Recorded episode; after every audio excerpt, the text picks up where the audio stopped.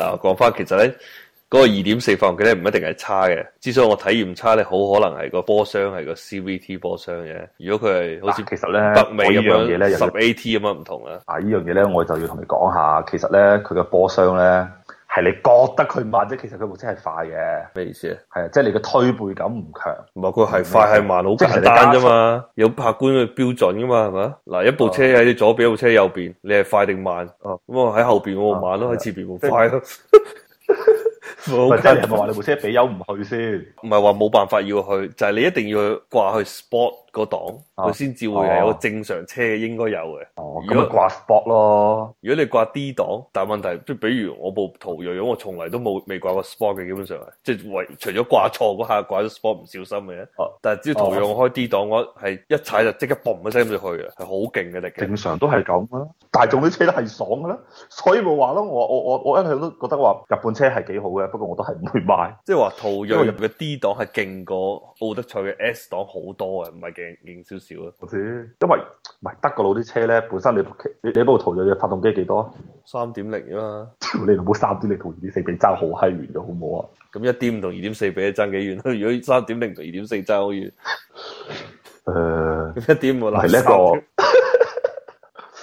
唔係，首先你而且仲有一點就係、因為你你大眾咧，佢嘅發動佢佢變速箱咧，佢係雙離合，係爽啲嘅，呢個係毋庸唔置疑嘅。係我嗰個唔係係真雙係離爽合嚟，我個八 AT 嚟嘅，哦，你八 AT 嚟嘅。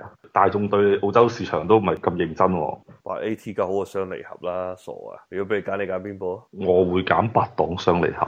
其實佢係 AT 係係，我應該點同你解釋好咧？AT 就係你換一檔，跟住佢就一個齒輪一個齒輪咁掛上去嘅。但係雙離合就係、你掛到四檔之後咧，誒、呢、個時候咧五檔同埋三檔咧，佢都係 ready 狀態嘅。你明唔明我意思啊？唔係咁，而家寶馬七係都一最新嗰款都八 AT 咁啊，咪都唔好啊。爆得勁啲咯，AT 就爆得勁啲咯，係啊嗰種換檔感會比較明顯不如咯。 Benz 寶馬從來都係 AT 嚟，我都係八定九定十嘅啫。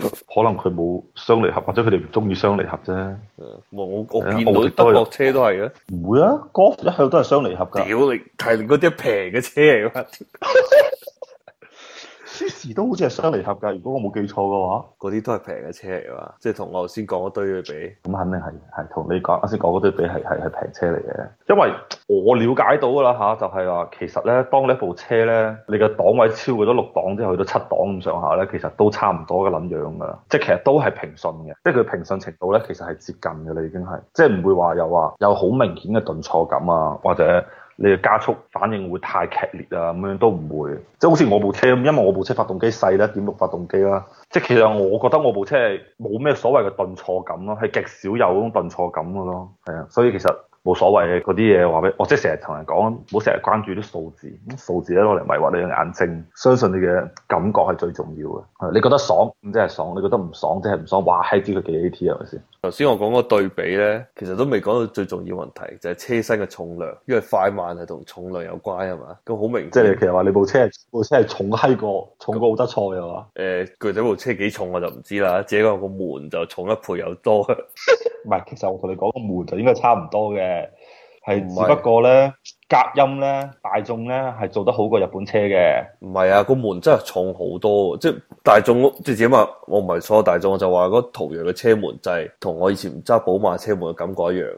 即係好沉薄一嘢上去啊，係咪先？但係奧如德果我聽我講啊嗯，我嗰部爛閪鋪佬都好閪沉噶，都砰一聲過去嘅。我同你講下點解啦，兩個原因。第一個原因咧，係因為你個門嘅封邊咧，你有冇覺得你途銳嗰部車咧係靜過你部奧德賽啊？肯定唔會我柴油發動機嚟啊嘛。嗱，呢個係一樣嘢會影響你關門嘅聲音嘅，就係、你嗰個風膠靚唔靚，你棟門唔係我唔係話關門聲音啊同埋風得密唔我密個實。重量喎、開門嘅重量同關門聲音冇關啊。哦，你話你話好閪難推出去係嘛？唔係，佢就我就講到門，即係譬如你拆道門出嚟，你攞去個磅度磅一磅佢幾重，喂但係冇人會咁做啊嘛。你係開門嗰下，你係咪感受得到係重定輕啊咧？嗱，我所以我同你講第二樣嘢咧，就係、咧，大眾咧佢係會響，因為你你所有嘅車都係一樣嘅，佢佢有外門板同埋內門板，咁中間係理論上係空住啊嘛，係咪先？或者有啲鋼係其喺實入都邊啊咯。你唔使諗，啊冇人咁會做，冇冇一間廠家會咁去做，因為咁樣會成本太閪高。一般咧，佢會喺個車門外門板同埋內門板中間咧，佢會喺內門板嗰度咧冚一個嗰啲防撞梁啊，冚一塊防撞梁。呢啲係最閪巴閉啊啦，呢啲應該豪華車都會咁做。我估你部車都應該會有啲咁嘅嘢，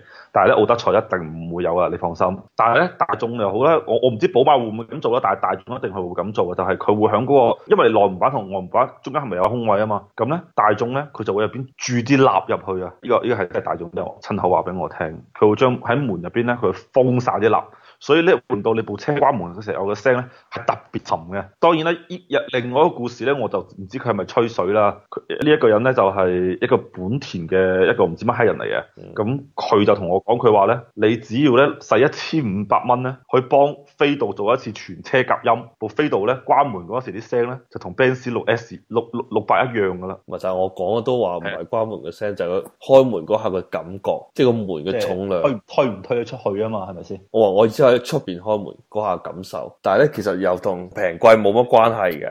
因為你嘅連接位佢嘅嗰個阻力有關嘅。係啊，同平貴嘅車唔一定有關係。我以前嗰部 ML Benz 嗰部車就係感受就係唔好啊。啊，點係？啊，就係同奧德賽嘅感覺差唔多，就好輕嗰度門就係咁樣，即係好似好 hea 咁樣，一嘢就開咗。 咁可能人哋嘅理念就係話，誒、哎讓你開門開得輕鬆啲啫。所以我覺得同個車價平貴應該冇關係，但係寶馬感覺係好好啊，開門嗰下。即係依家係咪我唔知啊。舊依家款你嘅寶馬哋感受到嘅應該都係一樣嘅，即係因為寶馬一般都唔會喺呢方面偷雞，而且其實我覺得德國佬咧做生意咧係冇咁好似日本仔咁偷雞嘅，日本仔做生意咧係明顯偷雞好多嘅，